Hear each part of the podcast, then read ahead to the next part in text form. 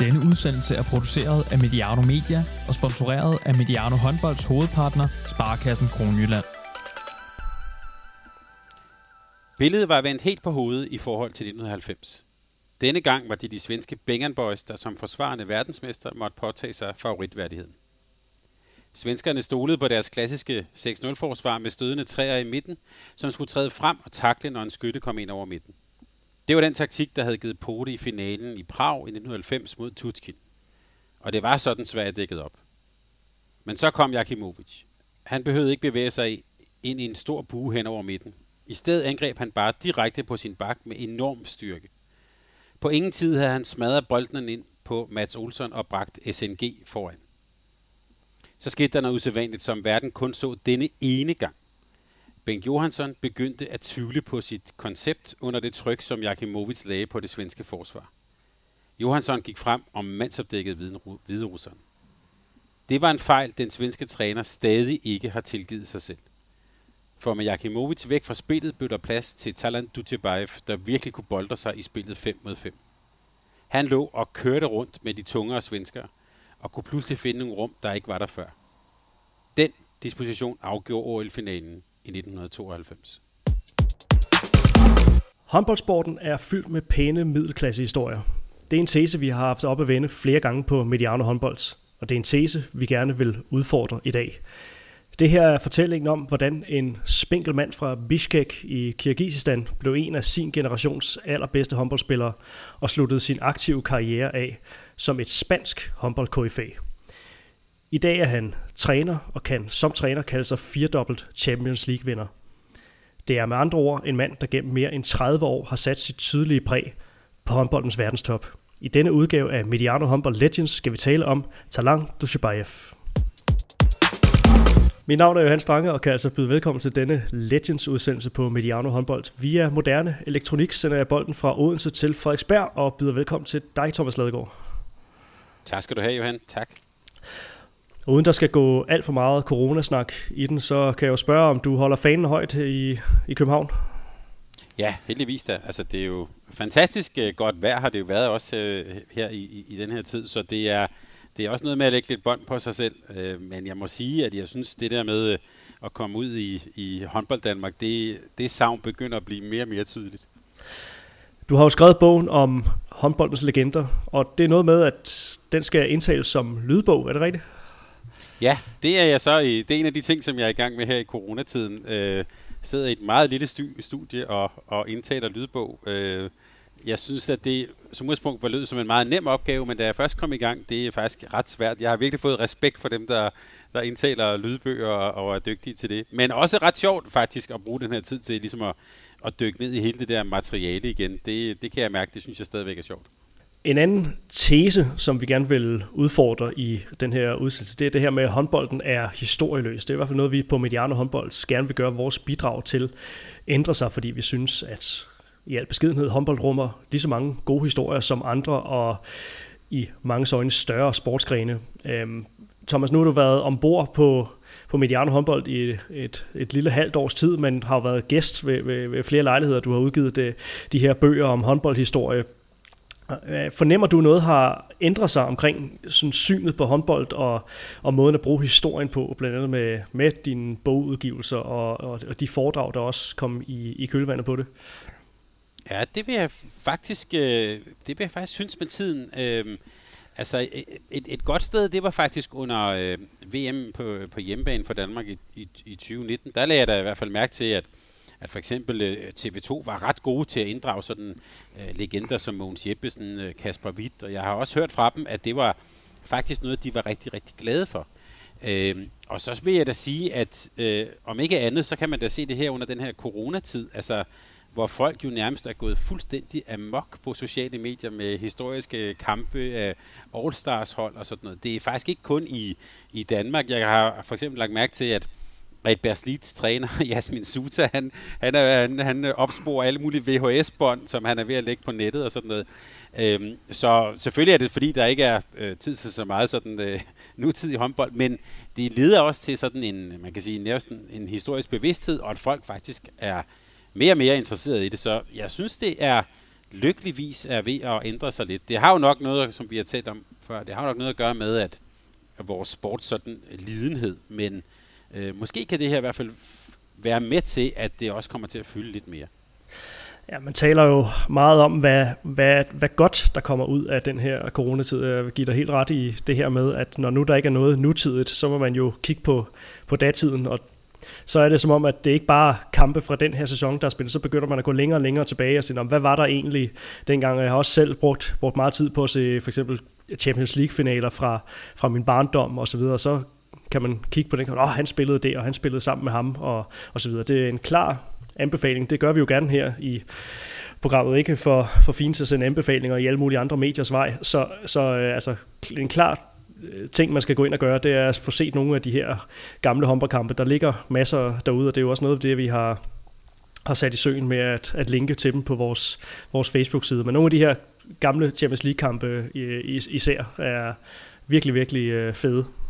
Ja, så sker der faktisk det, som jeg også tror, du har oplevet, at at, at så bliver det lidt den der lidt længere historie, for når du først er i gang med, at du siger, at der var Dinar, når han var der i Montpellier, okay, så var han i Kiel. Altså, så bliver det, det bliver lidt den der lange historie med, hvordan folk de sådan, øh, skifter lidt rundt, og hvem der, hvem der var på hvilke hold og sådan noget. Øh, det var i hvert fald den oplevelse, jeg også havde, da jeg skrev om håndboldens legender, også hvis du er sådan langt tilbage i tiden, altså så har du også sådan noget, nå ja, det var der gummerspark var god. Altså du, du begynder sådan at få sådan en, en lidt større fortælling i gang, så pas på, når først du er begyndt, Johan, så kommer du ikke ud igen.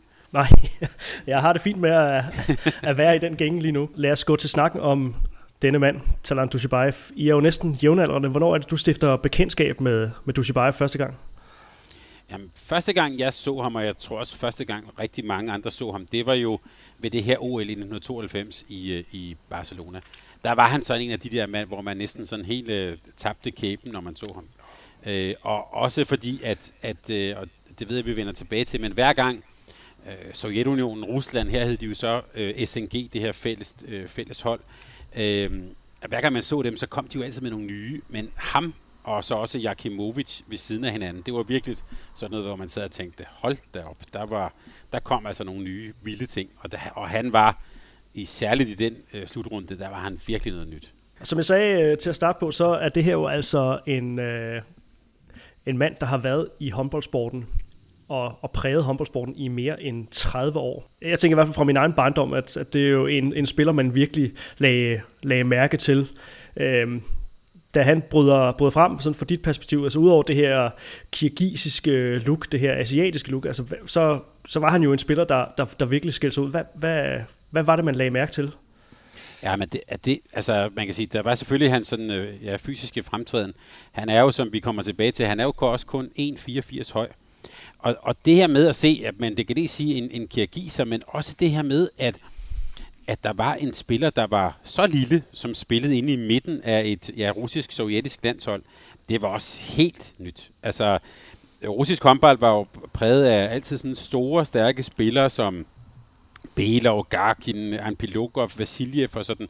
Og også hvis man går længere tilbage i tiden, havde de jo sådan en storskytte, ligesom Klimov for Maximov, som vi kommer tilbage til også som træner.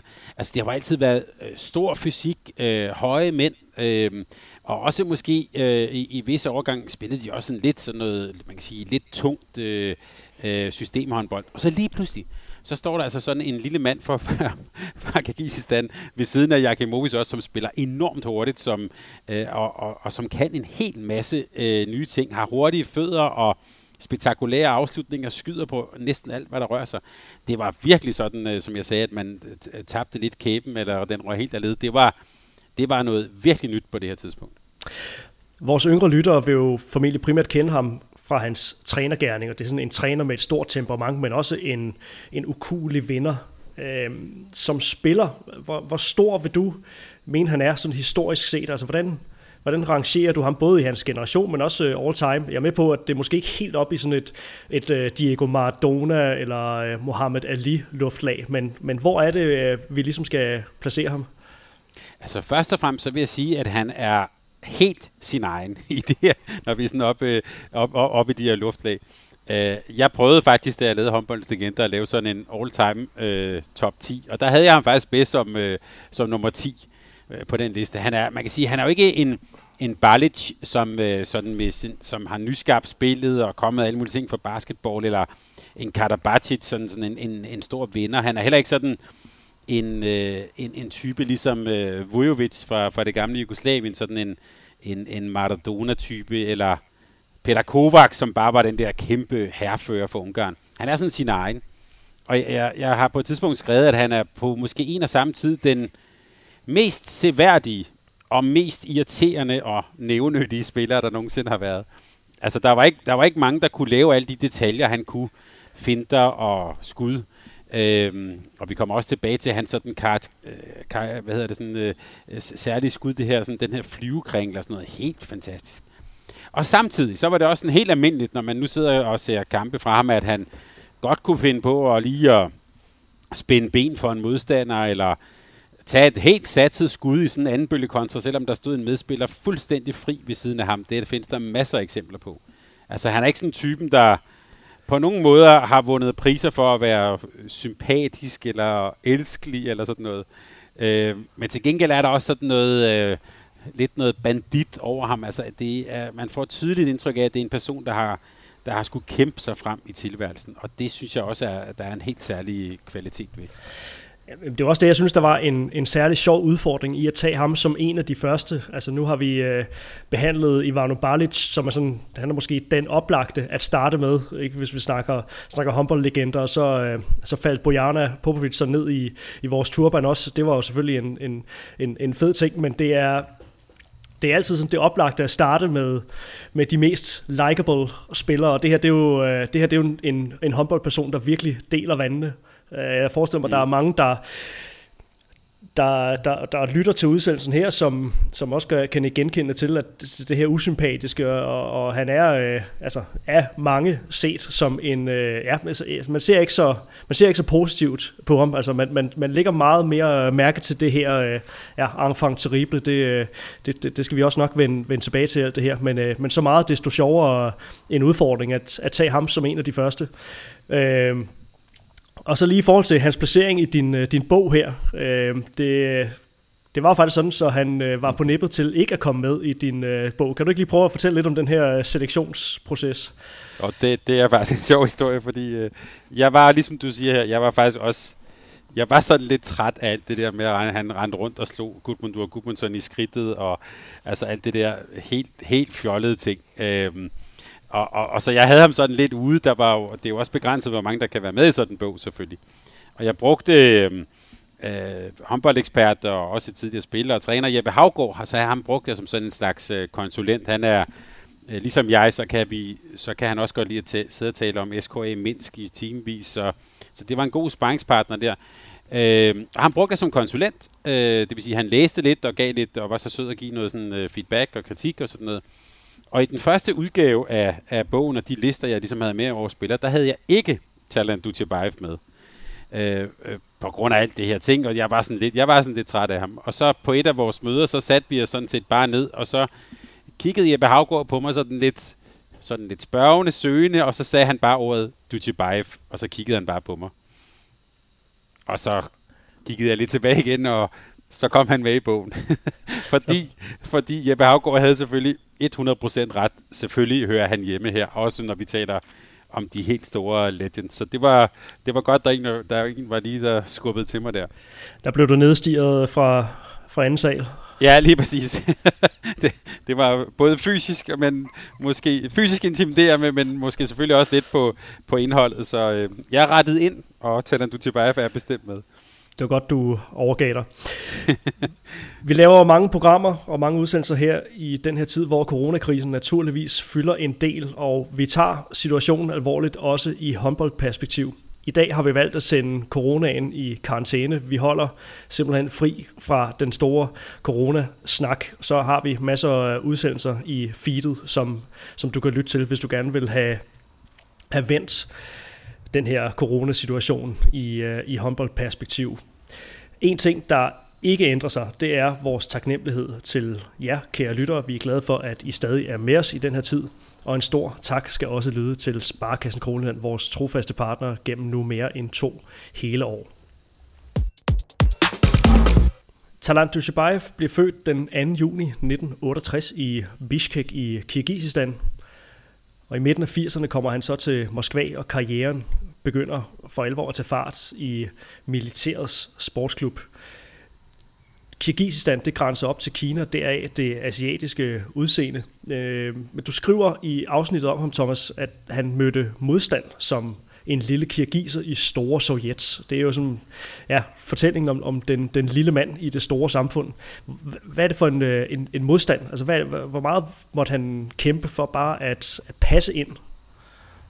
Altså, øh, man kan sige, at han, han er jo usædvanlig på næsten på alle områder. Øh, for det første, hans, øh, hans ophav her i, i Bishkek, altså i sovjettiden hed det Frunze efter sådan en, en, en militærgeneral der.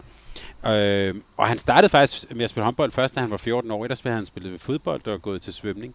Men altså, vi taler om en person, der var 1,84 høj og befandt sig 3.700 km fra øh, Moskva, hvor som igennem hele sovjettiden ligesom var på mange måder håndbolden sådan epicenter. Øh, så alene det at skulle rejse alene fra øh, Moskva og komme, eller undskyld, fra, fra Bishek og komme til Moskva som ungdomsspiller, øh, har jo i, altså i den grad været en, øh, en, en omvæltning at skulle komme til den her store by. Og så skal man så sige, så kommer han så ind i en verden hos øh, Anatoly Yevtushenko blandt andet, som er jo øh, den store godfather i, øh, i russisk håndbold, og som jo øh, har haft sådan nogle regler om, at man på alle hold skulle der være fire mand på, me, på mindst to meter og sådan noget. Så det har altså været en person, som på mange måder har været øh, bagefter. Og der er han så kommet ind her og skulle egentlig bevise noget. Så alene det, at han har kunne om man som sige, slå sig igennem i det her system, det øh, fortæller rigtig meget, ikke blot om hans enorme talent, men tror jeg aller, allermest om hans enorme vilje for at kunne, øh, kunne, kunne, kunne gøre sig i det her system.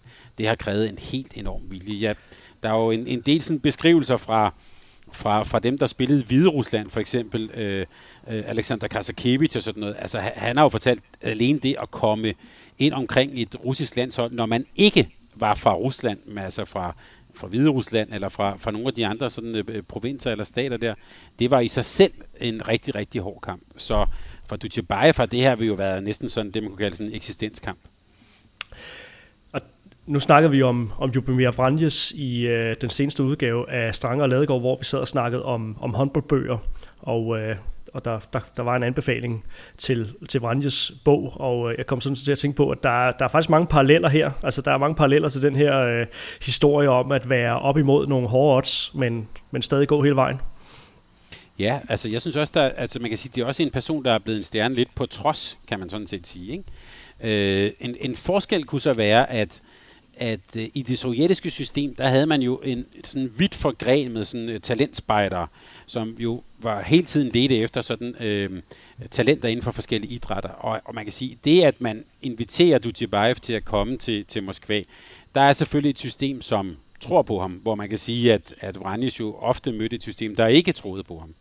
Øh, så så, så Dutjebaev er jo kommet ind, fordi at der trods alt er nogen, der har sagt, her er en person med nogle særlige kompetencer. Men jeg gætter på, og det, det, det er ikke noget, jeg har dokumentation for, men jeg gætter på, der er en eller anden talentspejder, der har set ham, og så har de sagt til Yevtushenko og systemet i Moskva, skal vi ikke prøve at invitere ham ind? Og så altså lidt som sådan en joker, wildcard-agtigt. Og så gælder det om at tage chancen, og den har han jo så taget. Ja, Vranjes fik jo småt med, med ukampe. Altså, han var ikke det, det næste store navn i, i Sverige på den måde. Øhm, så, så selvfølgelig er der nogle, er der nogle forskel her. Man kan sige, at Dushibayev er jo ikke blevet en, en forløber for kirgisisk håndbold på den måde. Altså, jeg, jeg, mindes ikke, øh, jeg mindes ikke andre, der sådan har været, øh, har været bare i nærheden. Nej, og jeg har også i min forberedelse her prøvet sådan at lede efter sådan eksempler. Det, dem kunne jeg altså ikke rigtig finde. Øhm, så, så, så der er tale om en, en helt usædvanlig øh, historie. Også hvis vi kigger på, øh, på mange af de andre sådan af, af spillets helt store spillere, Øh, der er ikke nogen, der har en, øh, der er ikke nogen, der har sådan en baggrund eller en historie, ligesom uh, Talan Dutjebaev. Det, er, det, altså det, det findes simpelthen ikke. Uh, det er at komme så langt væk ude fra, fra, fra stepperne, det er de, de asiatiske stepper næsten, og så, uh, så komme ind. Og så skulle det være sådan en person som, uh, som Dinara eller Jackson Richardson også, der, der kom fra. Men uh, han er også på det område ret speciel. Lad os dykke ned i sovjettiden, og øh, det følgende, vi skal snakke om her, det er, hvis folk godt kan lide at have sådan nogle, nogle, nogle sådan tidskoder for, for, for fortællingen her, så er det altså årene 1985 til 1992, altså slut 80'erne, og så frem mod det her OL, som, øh, som du, Thomas, sagde, var, var det helt store gennembrud for, for Talant Dushibayev. Han kommer til Moskva som 17-årig og øh, bliver en del af militærets sportsklub CSKA. Og det er den her sovjetmodel, som er den her øh, ja, fortællingen om den, den sportslige succes, som billedet på en, en velfungerende samfundsmodel øh, ud til. Kan du ikke prøve at fortælle lidt øh, nærmere om, hvad, hvad var CSKA måske for en, en størrelse? Jo, og jeg tror også, vi skal sige, at altså, perioden 85 til, til 92, og vi taler sovjetisk herrehåndbold, er, og det, det kan jeg lige så godt sige til lytterne, er en sindssygt interessant øh, tidspunkt. Øh, men, men helt generelt, så kan man sige, at øh, sporten var jo sådan en, øh, blev set som sådan en kampplads i den kolde krig. Øh, øh, det var jo en måde, at man kunne måle sig op imod øh, Vesten og de kapitalistiske samfund. Og derfor var der jo øh, særligt sådan fra 60'erne frem øh, mange af de her øh, østeuropæiske nationer, der jo satsede helt enormt på, på mange af de her sportsgrene. Og håndbolden blev også et sted, hvor man satsede, efter at håndbolden kom på, kom på det olympiske program i 1972. Øh, men den var jo øh, organiseret rigtig meget omkring, man kan sige, statslige institutioner, eller sådan for at være mere nøjagtig, så var øh, øh, CSKA Moskva, det var så øh, militærets øh, klub. Øh, Øh, hvis, det, hvis det var nogle af øh, politiets øh, klubber, så hed de ofte øh, Dynamo. Det var for eksempel det, vi kendte for, øh, i Østeuropa, ikke? med Dynamo Berlin og så videre. Og øh, i Rusland havde man så havde flyvevåbnet faktisk også deres egen klub, og det var en, faktisk en af de store klubber, den der hed øh, Maj øh, Moskva.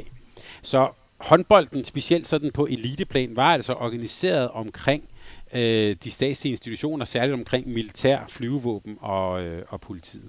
Og i Sovjet, i Rusland her, var det så øh, CSKA, eller CSKA, tror jeg nok, man siger det, øh, Moskva, som var som var den store klub, og det var også der, hvor landstræneren øh, Anatoly Yevtushenko befandt sig. Så det var ligesom det øh, epicenter, der var i sovjetisk håndbold. Det var omkring øh, Moskva, omkring øh, øh, Maj Moskva og CSKA Moskva. Øh, men som sagt, mange af, mange af mesterskaberne de år blev egentlig afgjort lidt mellem CSKA Moskva og Maj Moskva, og hvor Maj Moskva tilbage i 60'erne og 70'erne var den, øh, var den store klub. Det var også der øh, Maximov kom til, da han kom til. Øh, og så begyndte det sådan at skifte over mod herrens klub. Og det der, den klub, der hed CSKA Moskva, er faktisk den klub nu, der hedder øh, Medvidi, som de fleste vil kende. Øh, og hvor sjov nok også, at den helt store person der, det er stadigvæk Maximov, som, stiftede, som stiftede klubben og stadigvæk er træner på dem. Det er Tchaikovsky øh, Medvedev, hvis nogen skulle ja. være i tvivl. Det var dem, som GOG tørnede sammen med i, i årets Champions League turnering. Det er jo også noget, det Krikau han fortalte om, øh, Nikolaj Krikau fortalte om, at at han så skulle stå over for, for Maximov. Ikke? Det er jo lige pludselig en anden, en anden verden, end at stå over for, for danske kollegaer. Ja. Øhm, der var også, øh, der var også, nu var vi inde på det her med hviderusser før, ikke? der var også øh, SKA Minsk, som, øh, som var, hvis vi lige sådan skal prøve at tegne et, et billede af altså det, det, det sovjetiske håndboldlandskab, så, så de begyndte også at, at dominere godt op mod, øh, mod slut 80'erne her, de her hviderusser. Ja, altså hvis vi kan tegne det helt store billede af sovjetisk håndbold, så bliver det jo også et billede af international håndbold på det her tidspunkt. Fordi sovjetisk håndbold var som sagt koncentreret rigtig, rigtig meget omkring øh, Moskva. Maj Moskva vandt øh, ja, det, som nu hedder Champions League helt tilbage i 1973, øh, også med, med, med Maximov på holdet.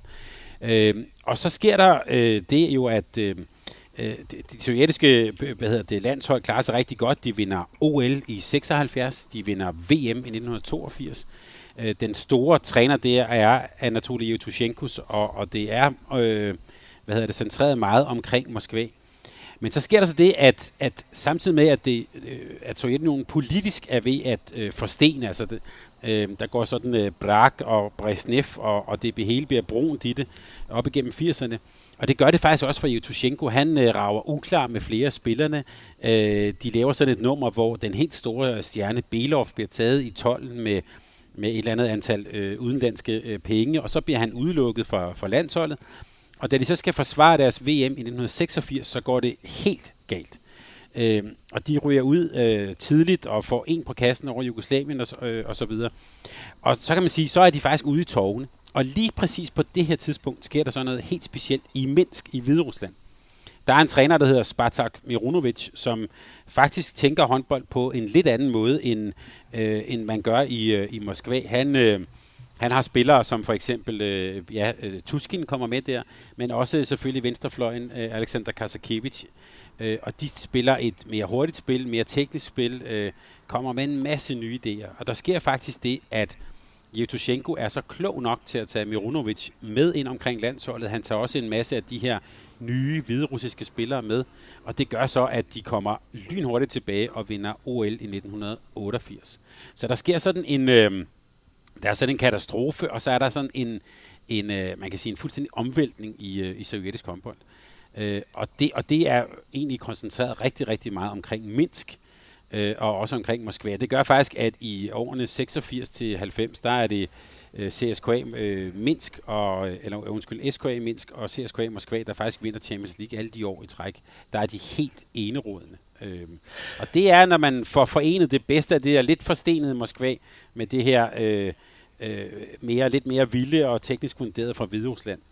Øh, så vil jeg faktisk også øh, sige, at det er måske også på de punkter i hvert fald, hvor et sovjetisk hold har spillet allersmukkest og allerbedst. Det var måske også der omkring OL 88.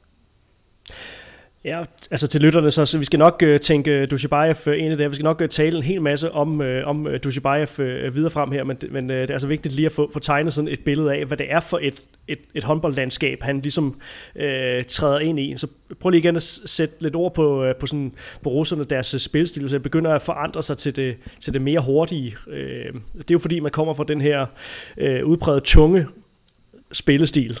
Hvad var det, der kendetegnede øh, de spillertyper, der kommer ind omkring det, det sovjetiske landshold i, øh, i slut 80'erne her? Jamen, det, det er netop, at de kommer med, de kommer med en langt højere grad af fart. Øh, de spiller meget hurtigt, de scorer mange flere mål, hvor man tidligere havde den her øh, lidt, lidt, lidt kværnende stil. Øh, så pludselig ligger de og scorer 6-37 mål, øh, løber rigtig meget kontra, og har heller ikke de her lange angreb. Altså Jevtushenkos stil, hvis vi går tilbage til 70'erne og sådan det var jo det her med, at man i Sovjet og i sådan en herrens klub, de var godt nok ansat af herren, men de lavede ikke andet at spille håndbold, det var, at de i modsætning til alle mulige andre, så trænede de helt vildt meget. Det gør man efter sine stadigvæk i Rusland. Øhm, men, de, men det gjorde også, at de trænede også enormt meget. De havde altså 60.000 forskellige angrebsåbninger og sådan noget. Altså, I kan bare tænke på selve begrebet en russerskrigning og nogle, mange af de her ting, som blev faktisk opfundet af Yevtushenko. Øhm, men det er også en stil, der på et tidspunkt bliver lidt forstenet, og som også bliver udstillet her ved VM i 1986, hvor de møder øh, de her fantastiske jugoslaver.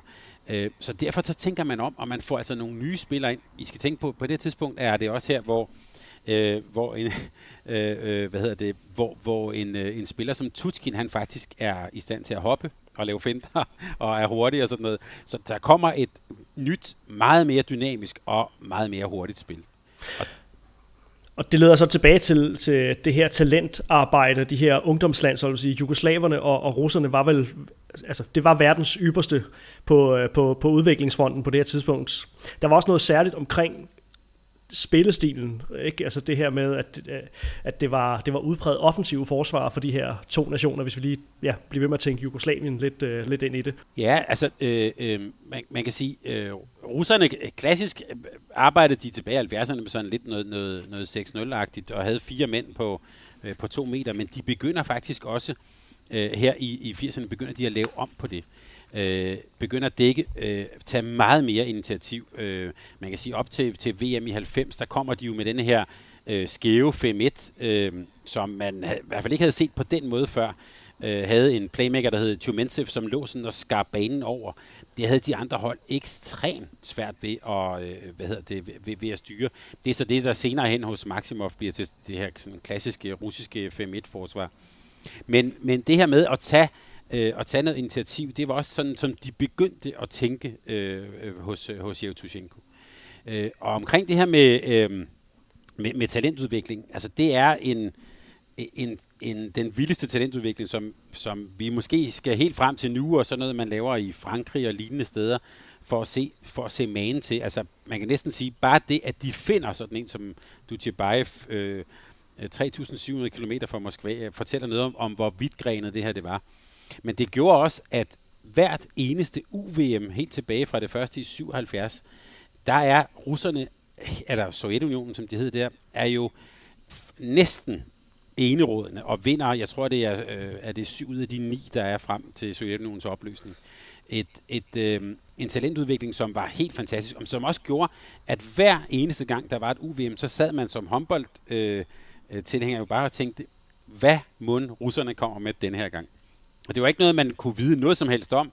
Pludselig er der så et UVM, ikke? og så kommer der bare den ene vilde årgang efter den anden. Øh, altså på Dutjebaev var han spillet så ved siden af Kudinov for eksempel. Ikke? Altså der kom altid en eller anden fuldstændig vanvittig øh, sådan nogle talenter op. Og der var også nogle årgange, hvor de vandt UVM, og hvor du så ikke hørte noget til en eller anden årgang sidenhen, fordi så var de så ikke helt gode nok med dem, der kom. Altså, de producerede talenter på samlebånd, og det er jo det, man sidder som, som håndboldelsker nu og, og, og bliver sådan lidt ked af, når man så øh, øh nu her for eksempel til EM her så så Rusland spille. Det er ikke sådan, men jeg sidder i hvert fald virkelig og savner det der med, hvor er ham der, den nye, helt vanvittige russer, der kommer. Ikke? Det, dengang, der kom de bare hvert andet år, helt kontinuerligt.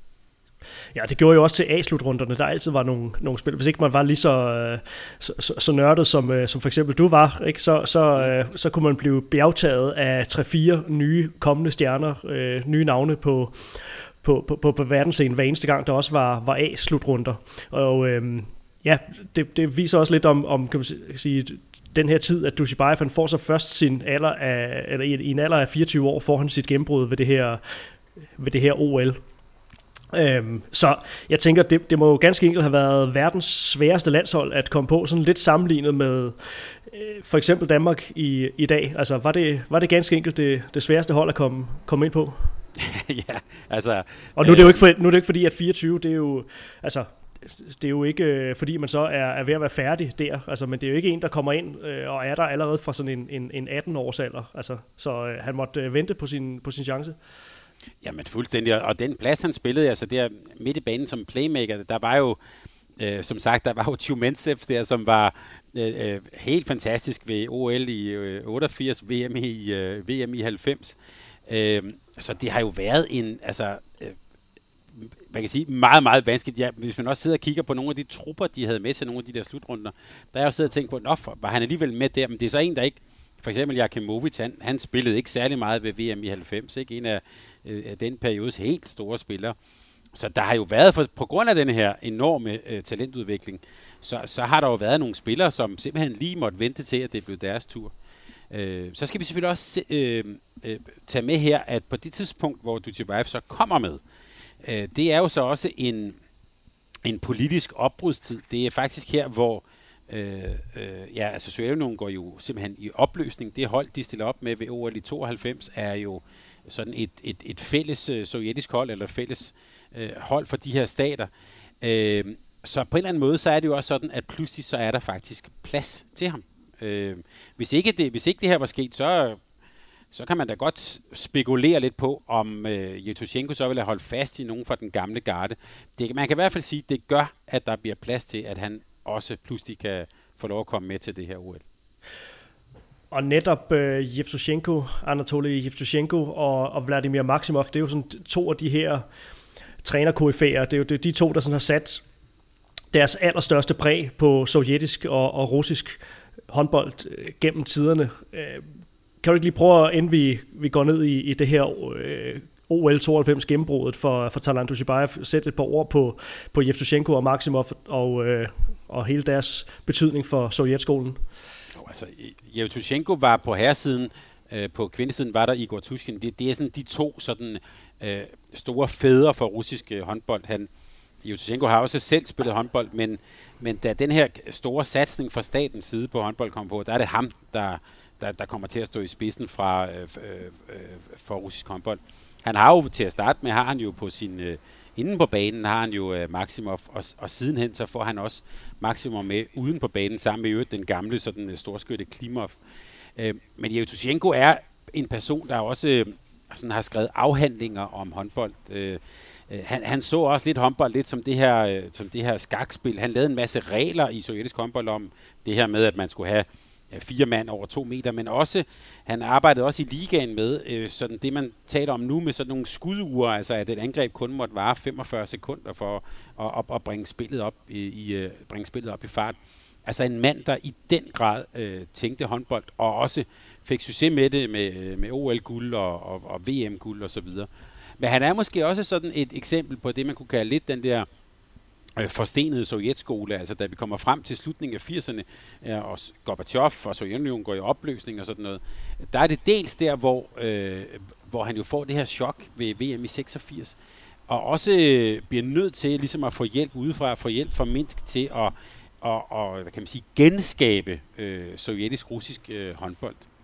Det, og det, jeg synes faktisk, det kunne være sådan en lidt sjov kontrafaktisk tanke at se, hvad, kan jeg vide, hvad der egentlig var sket, hvis, hvis ikke vi havde haft det her politiske opbrud her, fordi øh, jeg tror faktisk, at den, øh, at den sovjetiske håndbold her, det, den var på vej til noget meget, meget stort. Ligesom man så faktisk inden for, som vi har også talt om tidligere, inden for ishockey i den her periode, det er det tidspunkt, hvor systemet er allermest forstenet, der er det faktisk også det tidspunkt, hvor de spiller allersmukkest, og det gælder også for håndbold. Og i den forbindelse endnu en anbefaling i retningen af, ja, det er så en, en dokumentarfilm, hvis ikke man har fået set Red Army omkring ishockey i det her sovjetiske system, så skal man se at få gjort det. Også en, en oplagt corona-aktivitet. Okay, vi er altså nået frem til øh, det her OL i, øh, i 92. Talan Dushibayev store gennembrud, han er nu blevet 24 år.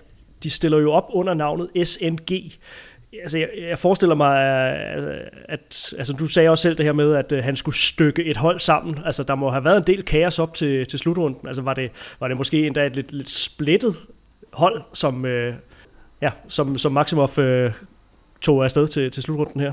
Ja, altså først og fremmest, så, øh, så er Jevtushenko lidt, lidt så ude, og det er jo lidt sådan at, at, at, at stykke sådan et, man kan sige, et kludetæppe sammen her, uden at have det her øh, magtapparat fra Sovjetunionen i, øh, i, øh, i, i, i ryggen. Så det er også en slutrunde, hvor der for eksempel ja, ikke er nogen Jevtushenko, der er ikke nogen øh, Tutskin, der er heller ikke en Kasakevich. Øh, så det er lidt, lidt at starte lidt fra scratch. Det som så ikke er at starte fra scratch, det er det, man jo så kunne bygge på, var den her helt utrolige talentudvikling, man havde. Så der var jo, når den ene ikke var der, jamen så stod der jo allerede nogen klar til at, at tage over. For eksempel på venstrefløj, hvor Kasakevich ikke var med, jamen så har man jo så Valeri Gopin, som så øh, får også sit kæmpe gennembrud her. Øh, det var den, tager... øh, den flotte midterskilning. Det er, øh, det er ham, som stadigvæk, og jeg kan sige, at han gør det faktisk stadigvæk. Jeg har øh, set ham her for nylig til øh, Europamesterskaberne for Old Boys. Det er fuldstændig det samme. Lige løb tilbage, lige sætte, øh, lige sætte håret. Øh, Øh, og han var jo måske ikke helt så flashy som Kasakevich, men hold op, han var også en dygtig venstrefløj. Øhm, og, og, øh, men der kommer jo også øhm, øh, venstre backs med som, øh, som Jakimovic, men også øh, Vasily Kudinov. Han får også sit, øh, sådan sin, sin, sit indtog her på verdensscenen. Han var for det samme uhold som, øh, som Dutjebaev. Så... Øh, så det, altså, der er jo bare så mange at tage, og de har stadigvæk Lavrov på mål og sådan noget. Så et, et, man kan sige, et, igen et nyt hold, og et nyt hold, der næsten bare var endnu stærkere end det gamle. Og det er altså anført af Jakimovic som den, den store øh, bak, der lagde det, det tunge, men alligevel hurtige øh, tryk. Men så er der altså også ham her, Talan Dushibayev, der for alvor træder ind på, på verdensscenen ved, øh, ved den her slutrunde. Altså, øh, hvad, hvad var synet på ham? Du sagde, det, det var det, der fik dig til at tabe øh, kæben første gang øh, for ham. Altså, kan du huske noget om, hvordan reaktionerne var på, på den her lille kirgiser med det hurtige aftræk blandt alle de her ja, lidt, lidt større spillere? Ja, så øh, først og fremmest, så bare kan man sige, hvis vi lige tager de taktiske briller på, så var der jo det her med, at, at det som svenskerne vandt VM-guld på i 90, det var jo det her klassiske svenske, et øh, 6-0-forsvar med stødende træer, og det passede jo ret godt til, hvis man mødte nogle, nogle spillere, som for eksempel øh, øh, Tutskins, hvor der kom et, øh, en eller anden form for, man kan sige, et, et, et større krydsspil, hvor han så skulle ind og afslutte ind i midten. Det, det havde svenskerne rigtig godt styr på. Det fik de styr på. Det, der skete så i den her turnering og i denne her, øh, og i den her periode, det er, at der tænker Maximov at komme til, og han er jo klog nok til at vide, at det er nok ikke der, vi skal løbe ind. Så han får jo så for eksempel Jakob Modes til at skyde direkte på sin bak, altså at gøre spillet noget bredere. Og det, øh, altså for at gøre en lang historie kort, han bomber jo øh, øh, svenskerne ned. Og det gør så også, at der bliver plads til sådan en type, som, øh, som Dutjebaev inde i midten. Så taktisk kan man sige, det er også en, en type, øh, Dutjebaev lå ikke at lede til de her kæmpe kryds. Han, hvis, man taler jo tit om det her med at gå på mål hvis man skal vide, hvad det vil sige at gå på mål, så skal man bare se Dutjebaev spil. Altså han kører på mål hele tiden, og hvis øh, han bare er halvfri, så skyder han. Øhm, men det, jeg, det, min tanke, da jeg så ham første gang, det var, at han på den ene side var sådan, øh, man kan sige atypisk og sådan meget moderne, hurtigt fodskifte, en masse skudformer. Men jeg sad faktisk også, og det tænkte jeg fra, lige fra første gang, jeg så ham, der var også noget meget gammeldags over ham. Altså det her med, at han øh, kom med sådan en, øh, et, øh, et kringleskud, det var jo, altså der, der taler vi Jørgen Petersen og Mogens Olsen og, og sådan noget fra 60'erne. Øh, det var ligesom, om han havde genopfundet nogle af de der sådan skudformer, som på grund af hans ringe højde, så blev han jo nødt til at kunne noget andet end bare hoppe over en mand på to meter og to.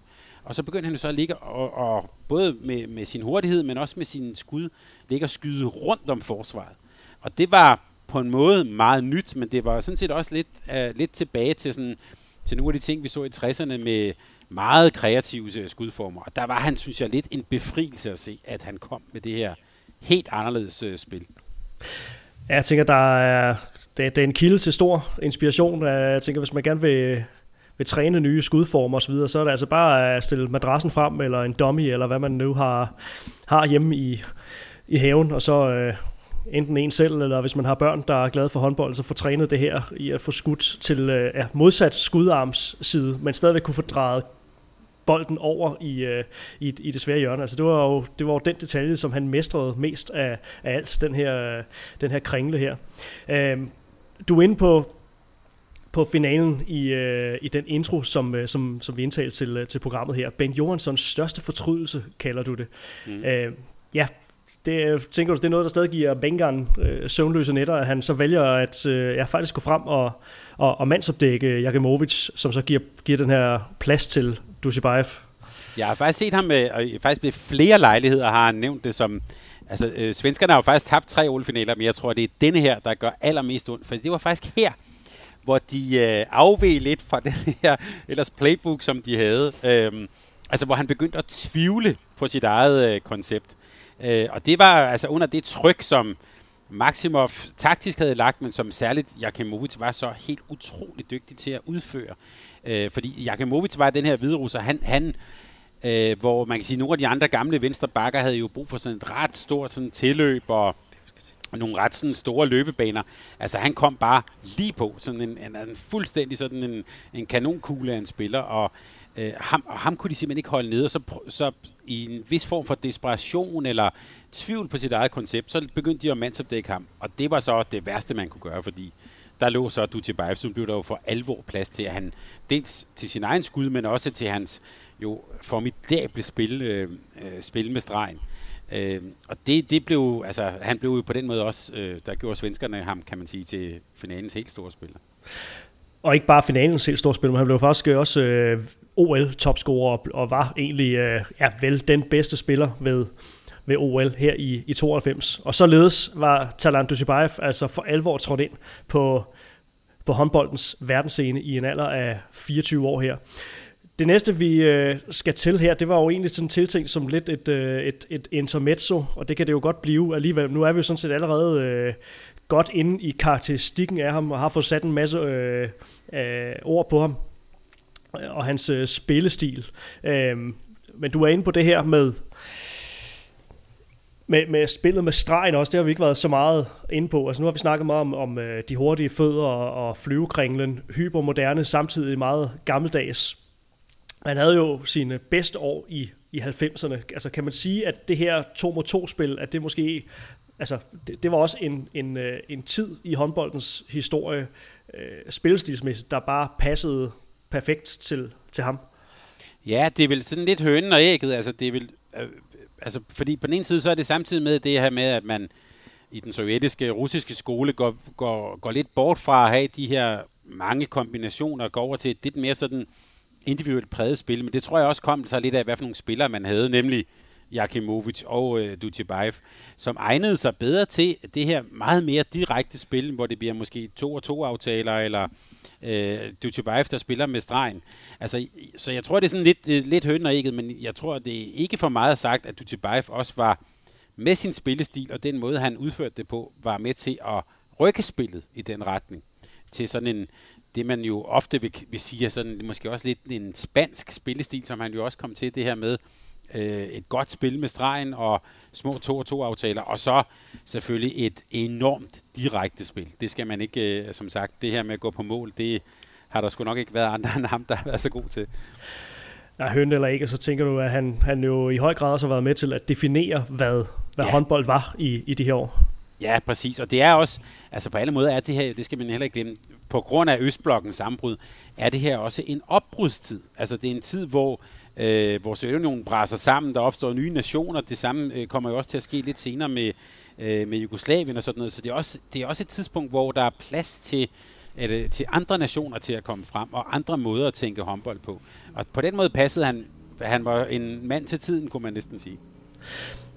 Og nu kan man sige, nu er vi jo godt i gang med at øh, fortælle om hans meritter og sat en masse rosende ord på, men vi tilstræber jo ikke at tegne et Luther glorificeret billede af nogen, og det gælder jo heller ikke Talant Tusibayev, fordi som vi også har været inde på, så havde han bestemt også en skyggeside. Kan du huske, hvor meget det, det fyldte også allerede under, under OL? Lagde man mærke til det der, at han godt kunne lide at øh, kante? Altså han dækkede tit øh, op ude på, ude på fløjen, fordi det så var en, en fløjspiller, der, der, der dækkede fremme. Altså han kom jo tit i sådan nogle situationer, hvor han, hvor han kanter modstanderne, altså de her, de her unoder her? Altså var det noget, man, man meget tidligt begyndte at lægge mærke til? Ja, altså det, det, det synes jeg var ret tydeligt. Det der også lige sådan, og, og, og jeg har også fået nogle eksempler på kampe, lige, sådan at lige at spænde ben for en, eller altså lige sådan de der små skub og sådan noget. Altså, han er helt tydeligt, og det var han også allerede, da man så ham første gang, en person, der lever på den der sådan, øh, altså får energi fra det der med, at det er en kamp, at det her med, at, det, øh, at vi har modstandere, og de skal ned og ligge, og altså at bruge alle midler for at vinde og sådan noget. Det synes jeg var meget tydeligt. Altså, og egentlig ikke noget, som sådan, jeg, jeg på den måde øh, synes kendetegnede øh, sovjetisk håndbold. Det var lidt mere øh, nogle, nogle, nogle store, lidt statlige personer. Det var noget, man mere kendt fra Balkanholden, ikke? Det her med at alle de her små øh, unoryder, eller lige skub til, til en, en fløj, der sprang ind over, og så den lige få fat i hans fod og sådan noget. Alle de der ting havde han. Øh, og tydeligvis en, en person, der fik sådan energi af, af det der kamp, og øh, øh kampen med dommerne, kampen med modstanderne og sådan noget. Helt klart. Og det, det har man jo også øh, tydeligt set ham som, som træner, altså et energibunds, øh, som, øh, som nærmest ikke findes findes mage. Altså, øh, det, det bliver meget sådan en, en, en os mod dem, eller mig mod hele verden. Altså, der er sådan paralleller til, til Anja Andersen for, på den skyld også, ikke? Og ja, nogle af de her andre temperamentsfyldte fyldte træner, som, som vi, vi, vi kender til. Men det kan jo også godt have sine rødder i, i hans opvækst, tænker jeg ikke. Altså det her med at skulle kæmpe som den her lille kirgiser. Altså han har været nødt til at have spidse albuer, været nødt til at, at, at kunne slå fra sig for at gøre sig gældende, så han har vel ja, tillært sig nogle af de her øh, unoder gennem den her opvækst.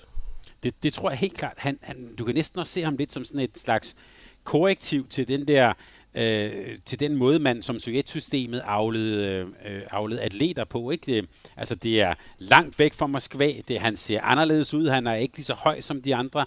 Han, øh, han, og han opfører sig også på en anden måde. Altså, det, han er helt klart sådan en, en, en slags modpol til det, som sovjetisk håndbold ellers var. Og det er faktisk også, øh, nu vi taler om det der med noget kontrafaktisk, jeg er ikke sikker på, at der ville have været plads til ham i det sovjetiske system. Altså en, som, øh, som var så individuel, og som var så anderledes, og som kom med alt det her temperament. Det er jeg ikke sikker på, at en Jevtushenko-type ville have synes var super, super godt. Jeg vil, man kunne godt formode, at han var en af dem, der var blevet sorteret fra, fordi det var for aparte, for individualistisk, for... Uterrenligt øh, måske? Ja, uterrenligt. Så, altså, noget af det, som vi ikke vil have på vores hold. Ikke? Øh, øh, og, og jeg synes måske, din sammenligning, øh, selvom det ikke er det samme system, men din sammenligning til sådan en type som Anja Andersen, der også hele tiden, i hele sit liv har været i opposition, men også i den opposition har, fået, har hentet sin energi til at blive så dygtig. Øh, den, den, øh, den sammenligning er nok ikke helt så dum. Det tror jeg også, han gjorde. Og når, øh, når vi nu skal snakke om ham som en legende, og, og du sagde, at du havde faktisk sådan lidt bevidst set bort fra ham i, øh, i dit første udkast til, til bogen, så jeg, jeg, jeg bliver lidt fristet til at spørge om det her med, altså hvor meget hvor meget det fylder for dig, det her temperament og de her unoder og så videre. Altså, hvor, hvor, hvor meget mudrer det egentlig billedet af ham? Ja, men det her med at så væk fra ham, det var også en fejl. men, det, men, måske, men et eller andet sted har det jo mudret, mudret lidt billedet for mig, det her med at rende rundt og slå en anden træner i skridtet og sådan noget. Altså det, øh, jeg synes jo, det, øh, det gør, for mig gør det selvfølgelig hans legendestatus en lille smule mindre. Jeg tænker, hvorfor har han overhovedet brug for det? Men jeg tror, han har brug for det. Jeg tror, han har brug for den der energi. Det, øh, det der med at, øh, og være i opposition, og øh, altså det er mere ingen, der tror på ham, og så skal han alligevel nok vise hele verden. Selvfølgelig øh, er, det noget, der han får energi af. Og så vil jeg også bare sige, man behøver ikke at være sød for at være god. Øh, der, altså, der er jo nogen, som, øh, som i den grad henter... Øh, henter deres energi i og, og, og, og være, jeg må så sige, for, i den der kamp. Altså jeg, vi, har, vi taler også i vores bogudsendelse om det her med, med Zlatan Ibrahimovic. Jeg synes, han, han skriver det fantastisk godt, det her med, at han kommer til Barcelona, og nede i Barcelona er alle, som har, som har også som har gået på Barcelonas akademi, de er simpelthen så søde.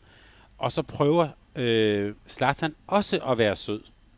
Og så skriver han bare, og då er jeg ikke Zlatan. Altså, øh, så var han ikke Zlatan. Og da han så kommer ned til Inter, hvor de bare sparker og smadrer hinanden ned til træning, så bliver han Zlatan igen, øh, og så bliver han god. Og jeg tror, at Dutjebaev er den samme type, samme type person. Det er ikke altid kønt, og når man ser de der klip, hvor han opfører sig dårligt, eller spænder ben, eller altså er helt ekstremt egoistisk på banen også, så sidder man og bliver sådan en lille smule indebrændt. Men i sidste ende, så ændrer det ikke på, at han er en af spillets største sp- øh, personligheder, både som spiller og som træner.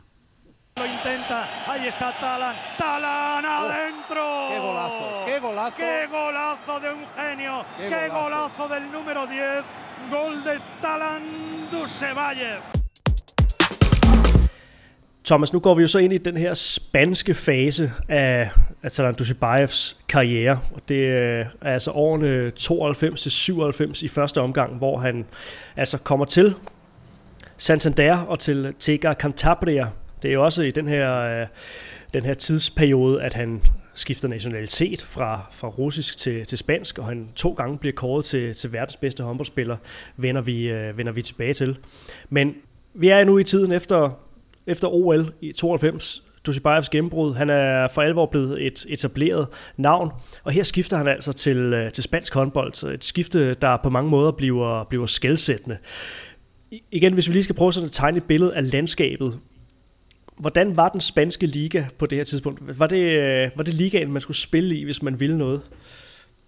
Man kan sige, at det, har, det, det havde det ikke været. Øh, altså, øh, spansk håndbold har faktisk altid været en del af international håndbold, har haft gode landshold også tilbage i, i 70'erne og så videre.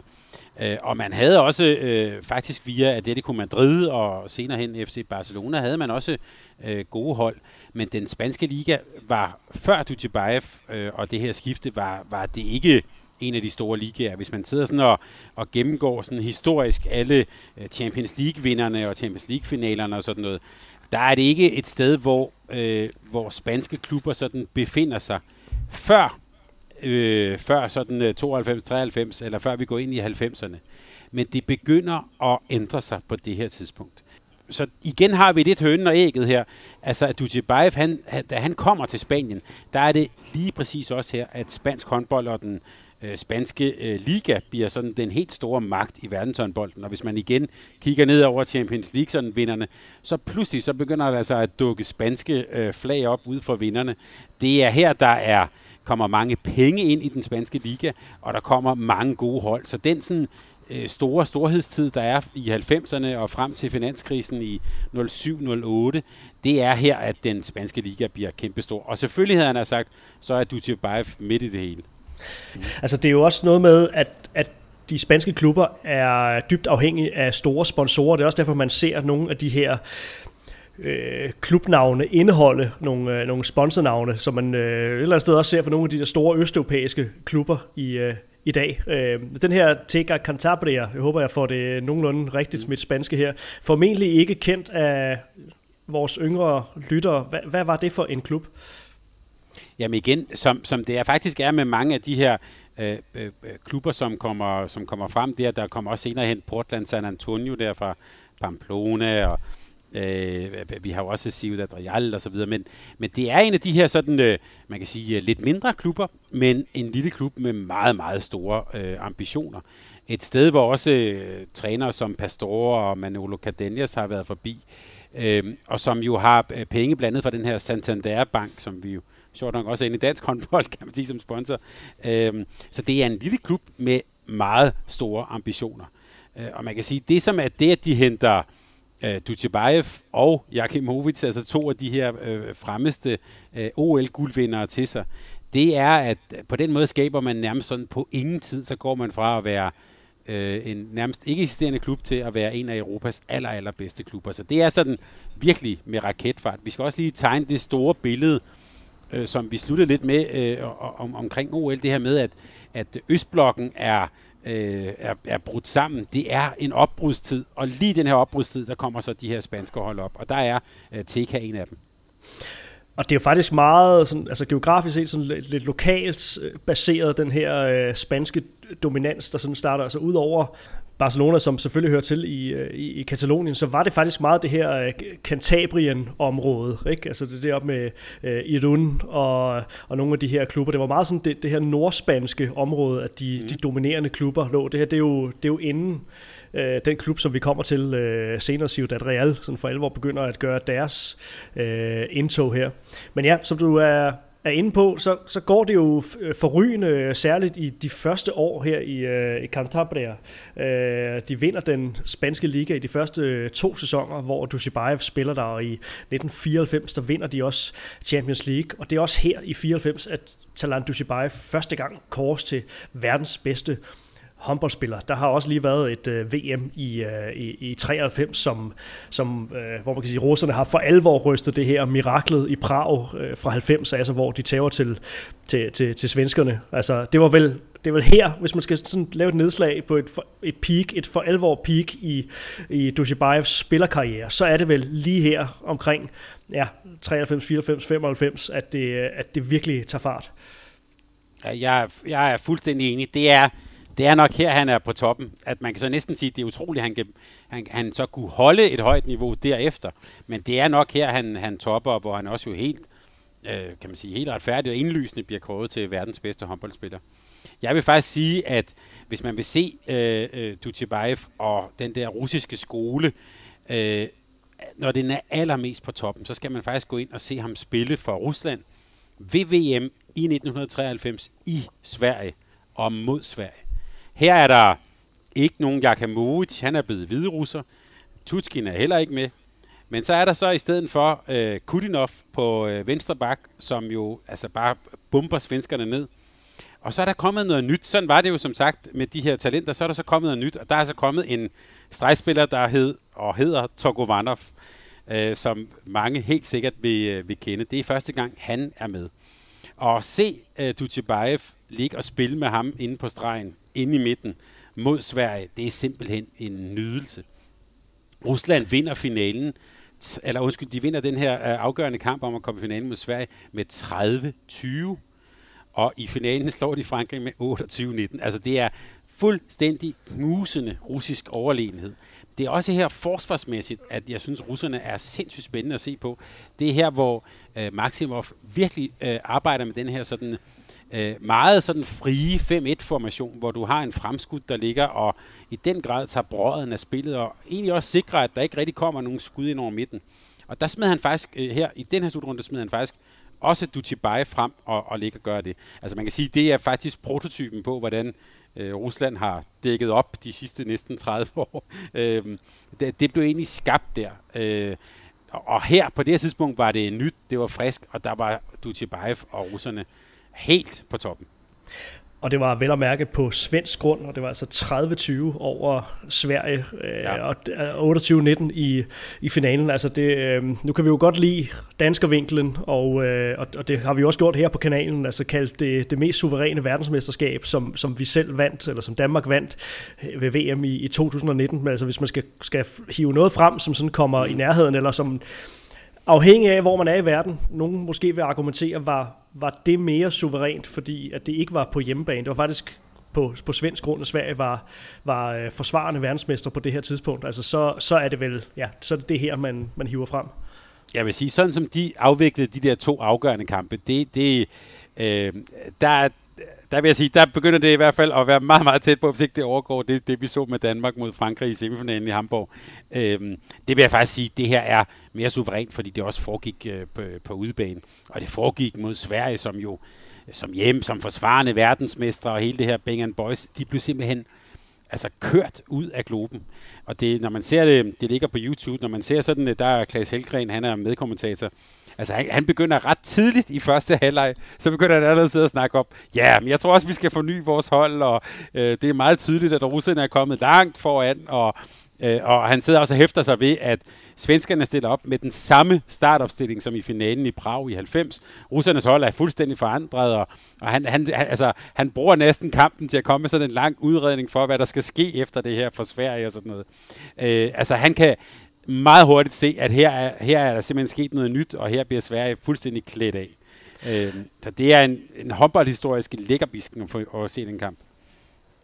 Ja, altså, og så kan man jo så sige, at øh, at Bengt Johansson, han, han gjorde jo så klogt i at holde fast i sine stamme, fordi at det er ja, jo også mere, ja. mere eller mindre de samme spillere, der så på øh, næste gang Sverige har et mesterskab på hjemmebane i 2002, at de ligesom får sat øh, den sidste krone på, på værket og slår tyskerne i en, øh, i en ret øh, intens og, og spændende finale også. Altså, men det er jo også det er jo stadig med Staffan og, og, øh, og Vislander og, og så videre. Ikke? Altså, så det, og det er også en af de kampe, vi har, vi har øh, omtalt på øh, vores Facebook-side.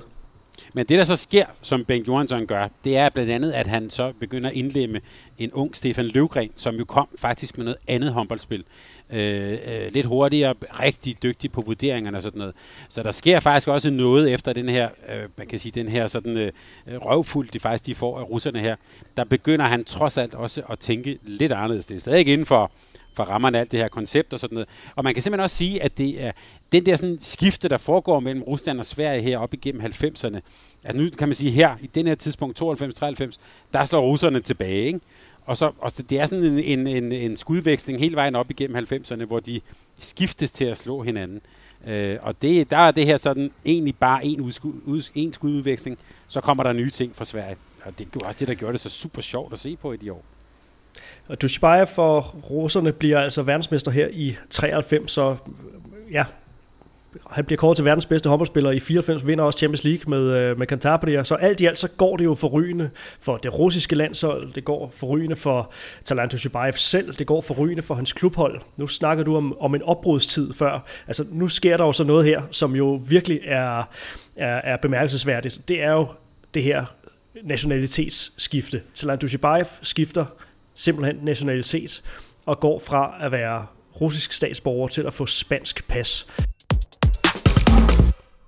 Og det her var altså første del af Legends dobbeltudsendelsen om Talan Dushibayev. Husk at følge os på sociale medier og abonner, så du altid får en besked, når vi udgiver nyt, og det gælder altså også del 2 af følgetongen om Talan Dushibayev.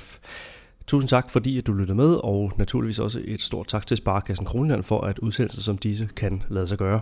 Her til sidst så følger en lille smagsprøve på del 2 af Talent Dushibayev for udsendelsen, og det er Torsten Lahn, som i øh, årene 2007-2009 spillede for Ciudad Real, og altså under Talent Dushibayevs ledelse. I del 2 vil der være en række udtalelser fra Torsten Lahn omkring Dushibayev, så glæd dig. Vi høres ved.